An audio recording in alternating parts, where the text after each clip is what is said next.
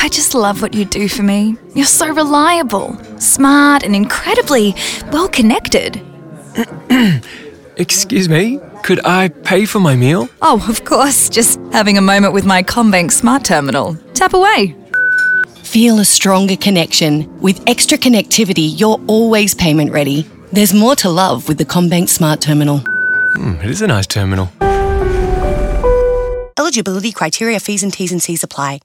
Hey, welcome to the Medicubes podcast, where we bring you all that's good, exciting, and sometimes challenging in primary healthcare. I'm Chris Smeed, joined by my good friends Kim Poyner and Riwka Hagen. Together, we bring a wealth of experience and passion, as well as being in the thick of what's going on in our industry. We used to have a laugh, debrief, and chat about all the big issues and what was happening in our own professional worlds, and invite you to join us in this conversation. So join us and our invited guests every month to bring you a light-hearted take on the latest, greatest, and controversial issues and a few pearls of wisdom along the way.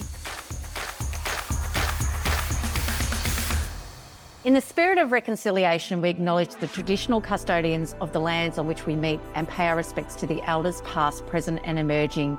A hearty welcome from Birrpai Country. And uh, Riwka Hagen here. I'm meeting you from Dja Dja country. And a big hello from Turrbal and Jagera country.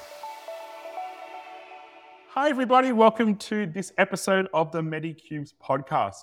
This week, we're joined by Dr. Sean Stevens. Sean is the co owner of Grove Medical Victoria Park, was the inaugural chair of the RACGP Business of General Practice Specific Interest Group, and the immediate past chair of the WA faculty of the RACGP. Sean was the inaugural convener of the RACGP Practice Owners Conference and is the past winner of the Australian GP Supervisor of the Year Award. Sean, I'm running out of, of room here to just say all the amazing things you do. Just loving the fact that Sean is one of the most amazing GP owners that I get to work with in my role. And I thought, what better person to have on our podcast with the focus on practice ownership than Dr. Stevens?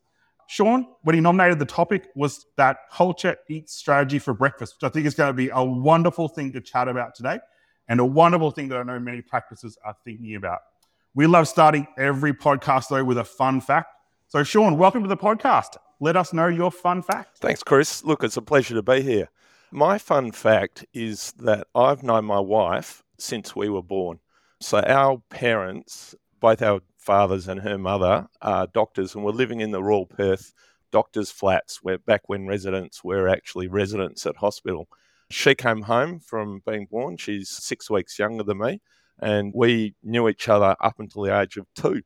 And then we lost track of each other and then met each other again at a um, friend's 21st. So many, many years later, and the rest is history. Oh, so how many years do you do for anniversary presents? Do you have to add on the extra extra twenty, or you know? Yeah, maybe we should. Uh, that would, you know, we'd be up to gold by now. Be be very expensive though, Chris. I got to say. yeah, yeah, very expensive, and a lot of missed presents in the middle. And then we're also joined today by our wonderful co-host Kim. Great to have you with us, and Riwka. But I thought before we start, just tell us about your background and uh, how you came to be a practice owner. So, I am a second generation GP. My father was a practice owner and he always spoke very positively about it.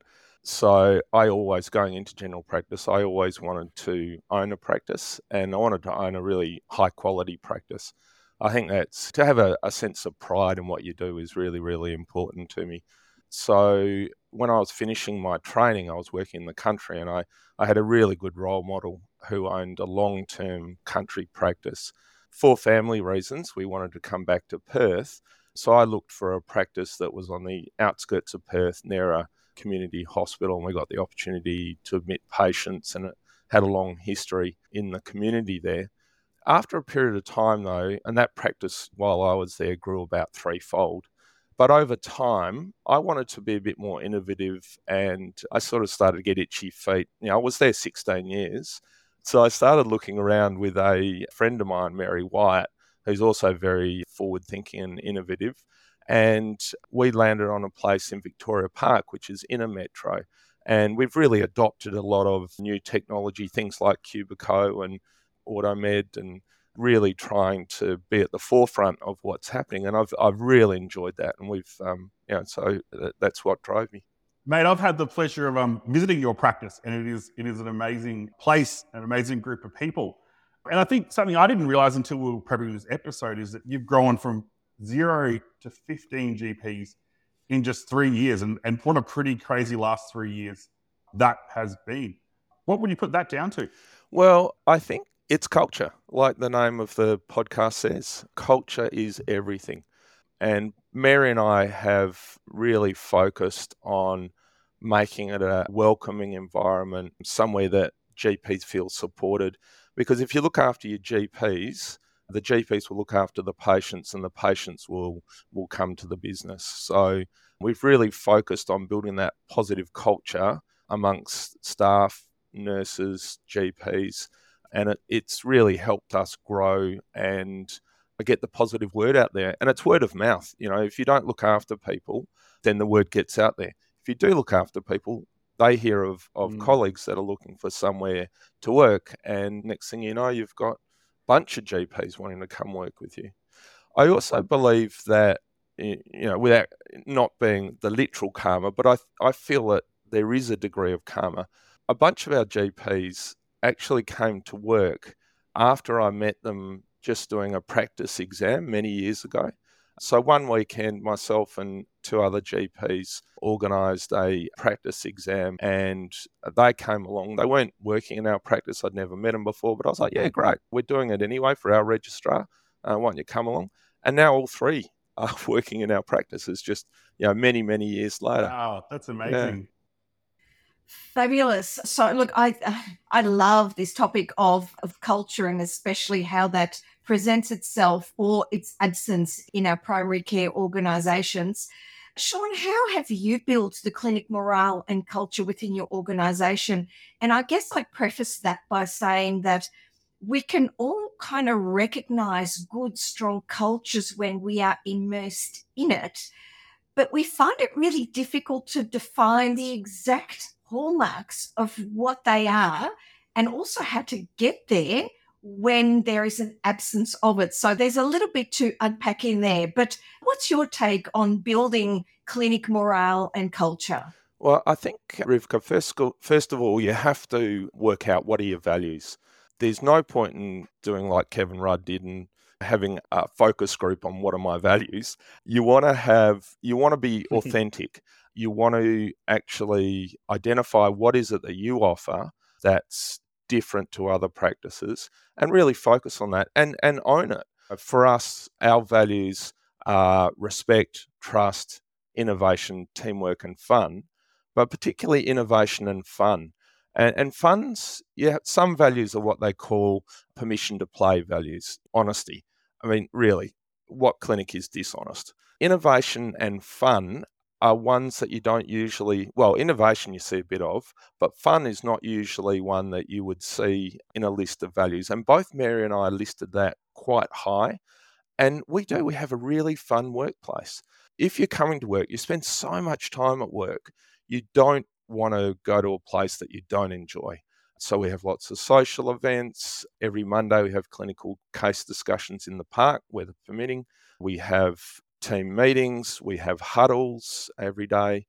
And so I think living those values is really, really key. Innovation's the other one that we really go above and beyond on. And I think during COVID, that really brought it out for us. That's when you really needed to innovate. And both Mary and I are comfortable making snap decisions and living with the consequences. You don't always get it right, but you don't cut each other down for decisions that don't work out. The other thing I say to the team is communicate, communicate, over communicate, and then communicate some more. So you reach a decision in your senior management group, your practice manager, and the two owners, and your head nurse, and you make sure that you communicate that through everyone. So you have a cascading communication so that hopefully you pick up everyone along the way you have a WhatsApp group for the whole team and each different segment of the team. You have daily huddles where you iron out individual problems. You have doctors' team meetings every four to six weeks, more often when there's things like a COVID outbreak.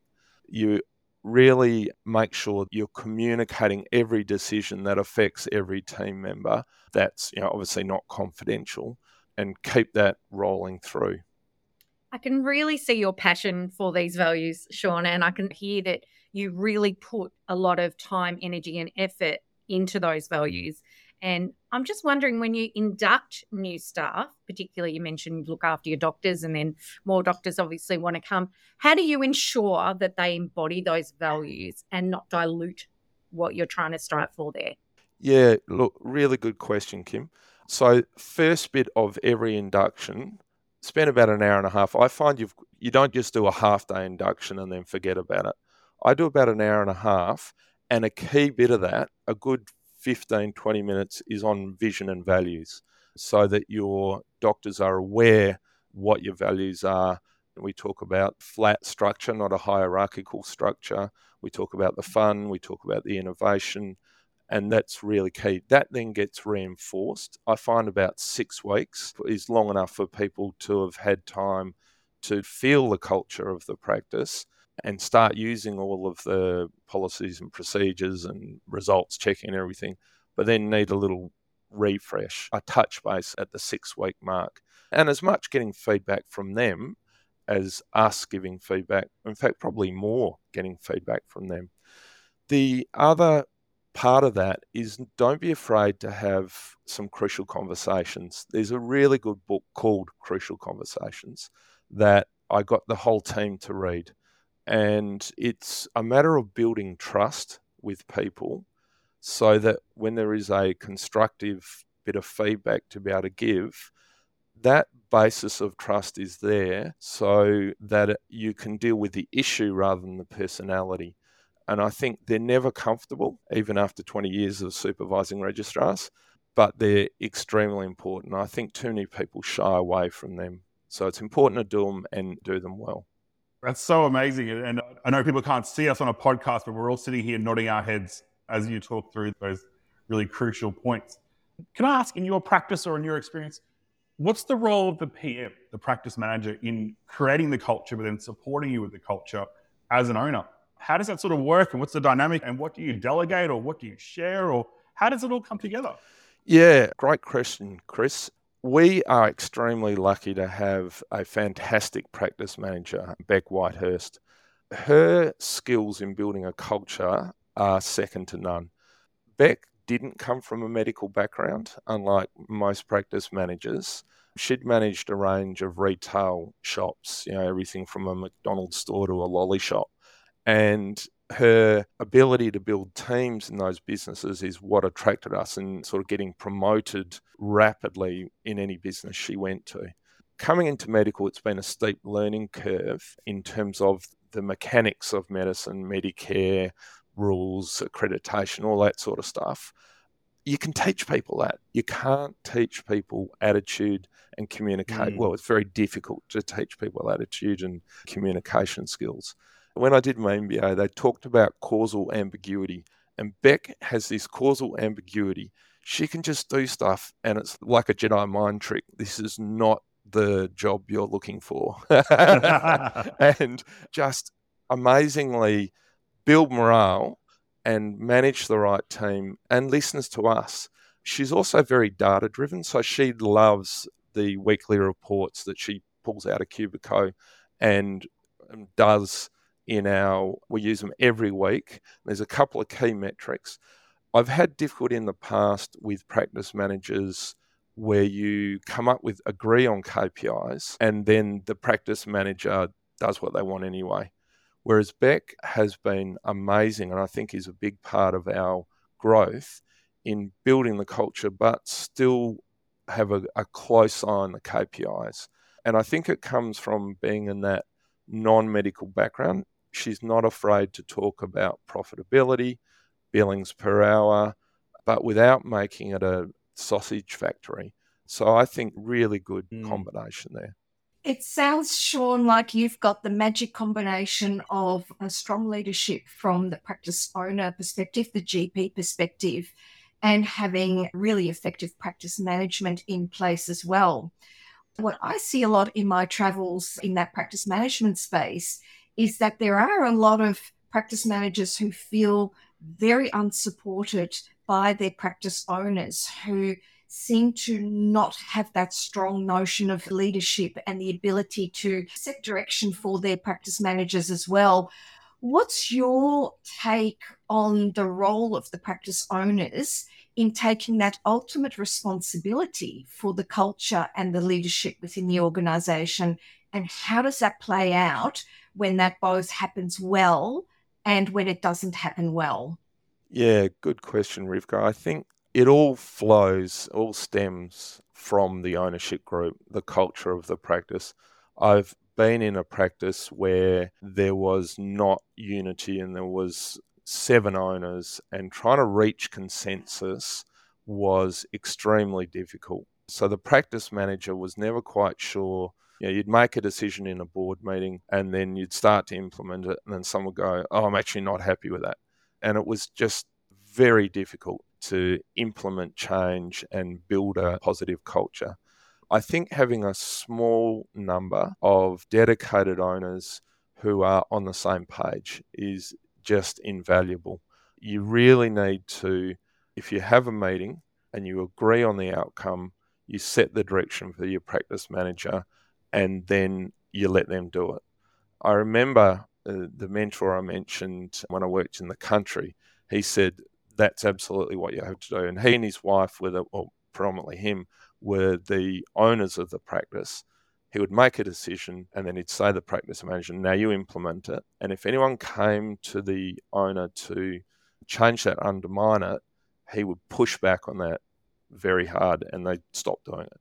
Because I think as practice manager, you need to know that the owners have got your back and that even unpopular mm. decisions mm. that have been agreed upon through proper process will be implemented. So, yeah. I know I see that with practices where there's a couple of owners and they know that one of the owners will always say yes when the other one said no, and the practice manager said one thing. So they know how to circumvent the system when they get an answer they don't like, and we'll go and talk to a different owner to get a different answer that is the one that, that the team were looking for. So I think your point there around staying on the same is really vital. If you had to pick one little thing though, Sean, like if you had a practice that is looking to us now and saying culture, strategy, what is this culture strategy thing? If there was one thing, what would you say is that top tip to take back to a practice looking to start on this journey of valuing their culture? It's difficult to come up with one thing. I would say clarify your values and communicate, communicate, communicate. Just the biggest problems happen when there's that disconnect between your values and what you're doing and what you're saying. I think you've just got to all be on the same page. Doesn't mean everyone has to like it, but you're a team and you've got to work together. So I'm curious to know, Sean, you're talking about that communication pathway coming from the ownership into the practice manager, and the practice manager, you're giving a complete permission to push back on anyone having meetings outside of the meeting, so to speak. How do you prevent other people coming back and saying, you know, that's not what I want to do. I don't think that's good for the clinic. All of that other negative talk that really can defeat or wear the practice manager down, wear innovation down, wear creativity down. How do you get the feedback that this is even occurring and how to prevent that sort of stuff occurring within your culture? So, people will still, I think, approach the owner, particularly if the owner is working in the clinic. I think it's important that people have the chance to be able to talk and that you listen, but then you say, right, okay, please take that back to the manager and express that or raise those concerns. I think it's important to be kind and caring, but not to take it on. It has to be very clear that it goes back through the correct channels, not circumventing. And I assume that also a really critical part of that, if you are going to take feedback on and you are going to listen to what your team is feeling, that then there's some action process as part of that process. Yeah, I think the action still has to come through the manager. I was on the board of the RACGP, and I think that the analogy is on a much smaller scale. As the board, as the owners, you appoint the CEO, the practice manager, and then the, you leave the CEO or the practice manager to manage the business. So I think you've got to be really cautious I mean, if you're getting approached from 10 different sources who are saying, look, the practice manager is stealing from the company, different story. But if they're saying, oh, the latest policy that's been implemented, I really don't like, I think you should change your mind, then listen politely and say, look, submit it through the manager and then we can discuss it if they feel that's appropriate. Sean, as you're just describing that role of the practice manager as not being dissimilar to a CEO in being able to run the organization and have that authority and accountability to do that, it very much echoes a previous conversation that we had with another podcast guest, which was the CEO of AAPM, Miranda Grace. She articulated that as well.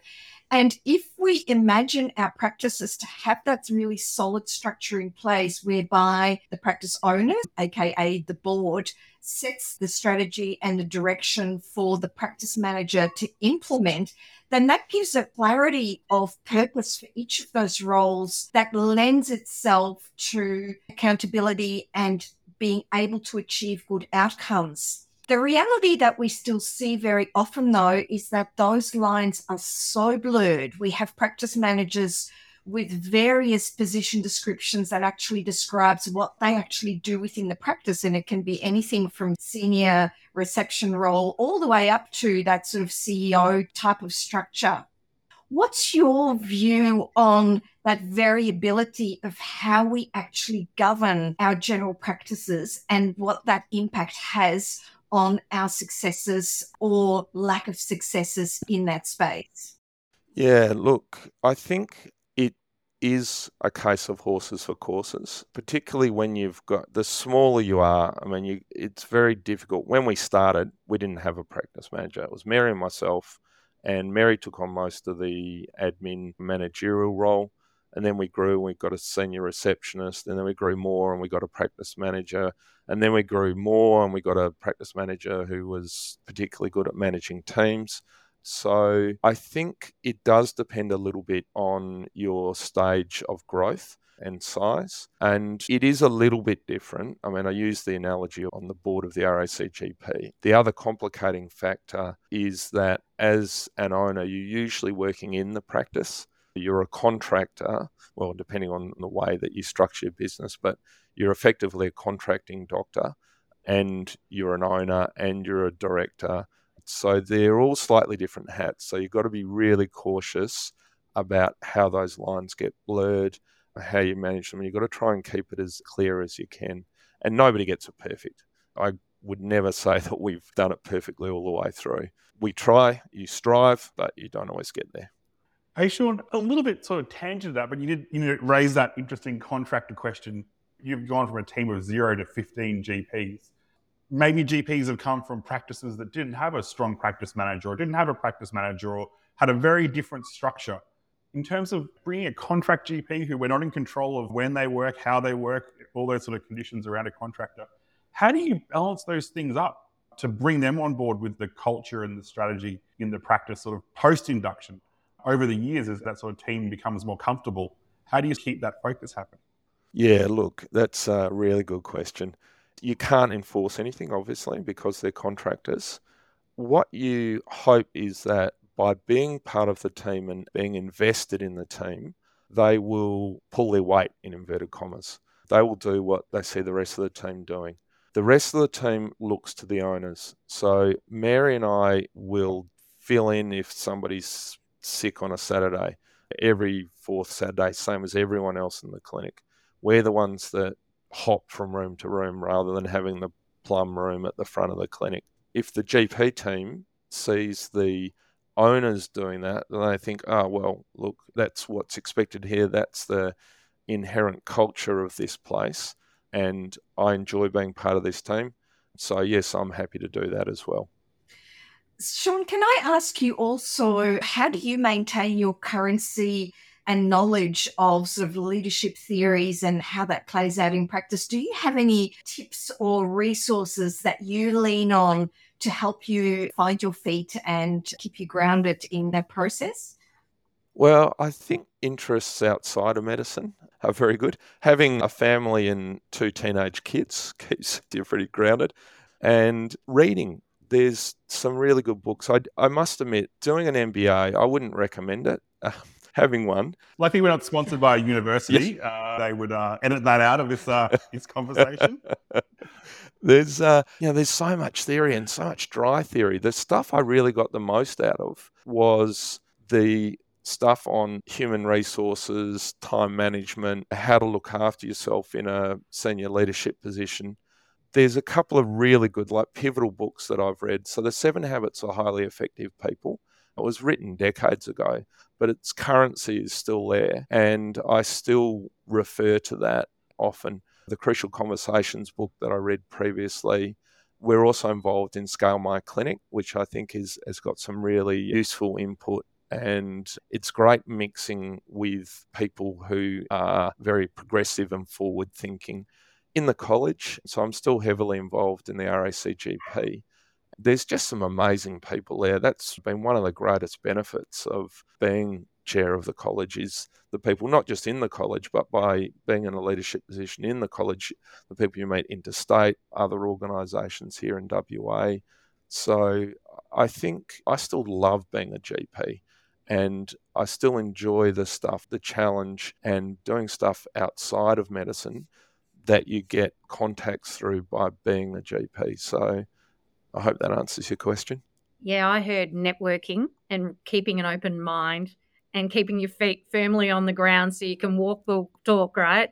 Is there any other critical thing that you can think of that you would give to another general practice really struggling with this, right? Culture's a number one pain point for them. They're constantly losing staff, they can't put their finger on what's happening.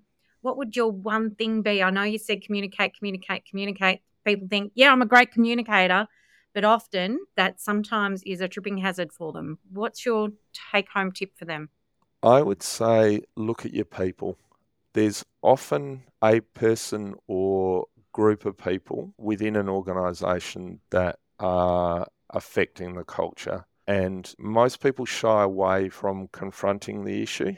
And as difficult as it can be, I think having those constructive conversations is really, really important because it's not going to magically go away by avoiding it. And as humans, we naturally want to avoid confrontation, difficult conversations. I think they need to be had and they need to be had well. So I guess it's a style of communication, but it's not shying away from difficult communication. Very, very wise words. Something I wish that I'd always done a bit earlier is to have those tough conversations because you're right, it doesn't just disappear. You need to take action for action to occur. Hey, we're out of time. That has been a wonderful conversation, Sean. Thank you so much for imparting your lived wisdom, which I think is something that's really important. It's not just from a book.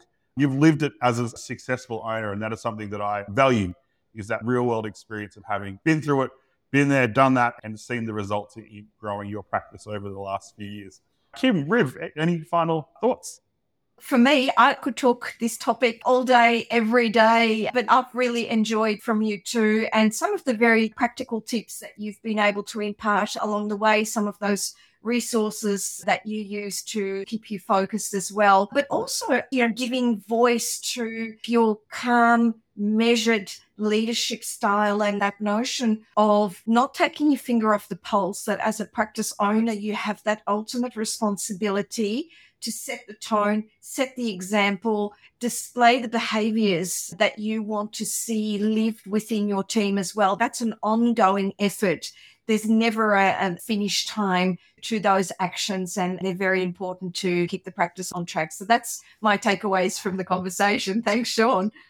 Yeah, and I really appreciate that you have really honored those soft skills that you've said we actually hired based on your practice manager's skill set of being a really effective leader, really team based, and you can teach the other stuff, right?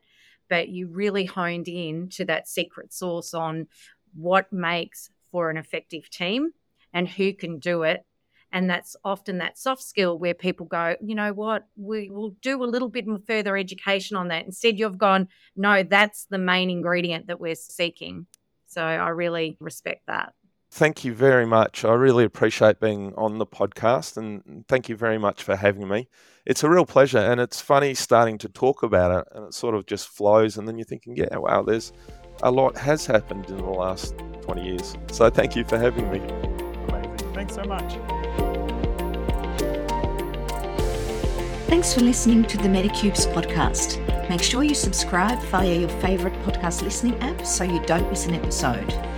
Medicubes is brought to you by Cubiko, Medicoach, and Medical Business Services with technical support from the awesome crew at Talking Health Tech. This podcast presents information of a general nature, and we recommend that you obtain professional advice for your individual circumstances always. We'd love to hear your feedback, questions, and suggestions for future topics on the show. Make sure you visit us via the Medicubes website, which you can access via the show notes of this episode. Also, if you're enjoying the show, write us a nice review on Apple Podcasts or Spotify and share it with someone who might get some value from it so we can continue to share these important messages with more people. Speak to you next time.